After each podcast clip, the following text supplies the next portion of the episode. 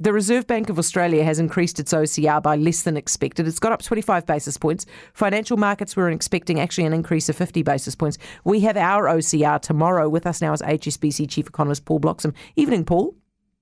Good evening. So, why did you pick 25 basis points beforehand? You knew this was coming. Oh, well, we, we had it as our central case. Uh, I can't say we were fully confident, but yeah, we had it as our central case. Well, in part because the RBA has moved so quickly. Um, they, they had lifted their policy rate by 225 basis points, I think, in 126 days and in four months. That the, we, we thought the RBA might feel that they could pivot um, just to slow down a bit and have a have a look at the impact that it's having on the economy. And then I, I think the other aspect of the story is that Australia's story is a little bit different at the moment to other places to New Zealand, to the US, uh, to other parts of the world, in part because we haven't had a really strong pickup in wages growth yet. We, have got a pickup in inflation, obviously, but it hasn't fed through as yet to the wage setting process. Why not? The wage. Well, in part, it reflects the, the, the, way, the nature of the wage setting process in Australia. We have about 40% of our, our wages are determined by enterprise bargaining agreements. And these are agreements that typically last two to three years and a lot of them, of course, were signed two or three years ago. And wages growth back then, uh, well, the norm was to give a sort of 2% wage rise. So, so wages growth locked in with those agreements is, is about 2%.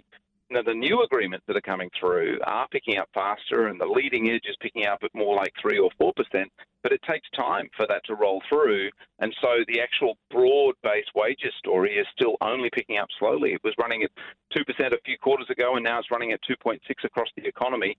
2.6% wages growth is still not even consistent with the RBA's inflation target. So, you know, they may get a little bit lucky in the end, in that um, the, the, global downturn, the global disinflationary forces that come from the downturn uh, may arrive at a time just when wages growth is starting to pick up in a way that gets worrisome.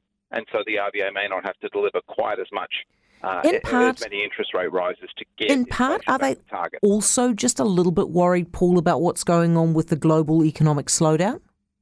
Absolutely, and that's a part of the story too. So there's a there's a there's a two there's two parts to the global story. One is there's a global downturn going on, and I think both I think you're going to hear that from the RBNZ tomorrow as well. That the RBNZ and the RBA would both be concerned about the global downside risks to growth, but at the same time, and almost in the same breath, um, it actually might be a little bit helpful for both of our countries if global inflationary pressures start to dissipate a bit. Know, shipping costs are coming down, supply chain disruptions are easing up. The leading indicators for manufactured goods prices, for example, we got the US one overnight, the ISM index, that's come down quite sharply bottom line is goods prices are falling, uh, starting to come down around the world, and those inflationary pressures that we were worried about commodity prices is another, is another aspect. They've come down as well. So com- the, these factors globally that drive inflation to weaken will start to help us in a way. They'll, they'll mean that those goods are lower priced for us as well. And so that will mean that perhaps our central banks don't have to lift interest rates quite as much.